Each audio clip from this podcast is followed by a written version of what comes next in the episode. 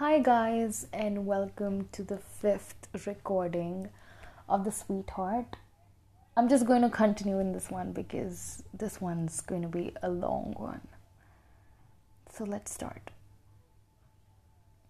I write this as I'm lonely with many people who love me, but none who truly comfort me. So I break all my heavens just to be with myself I never knew needy November could bring us here. I am searching for interesting aspects in my life just to build up conversations, to just get just a little more of you.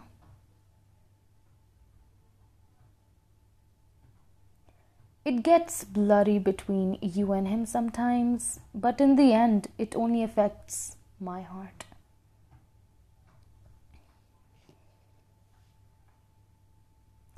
I cackled more loudly in the cafeteria. It was me crying for mercy in the form of laughter. The rate of change of my mood from morning to the night sky is slicing my heart into pieces while I'm too busy mending hearts and hurts. How do you handle men and friends without getting emotionally damaged?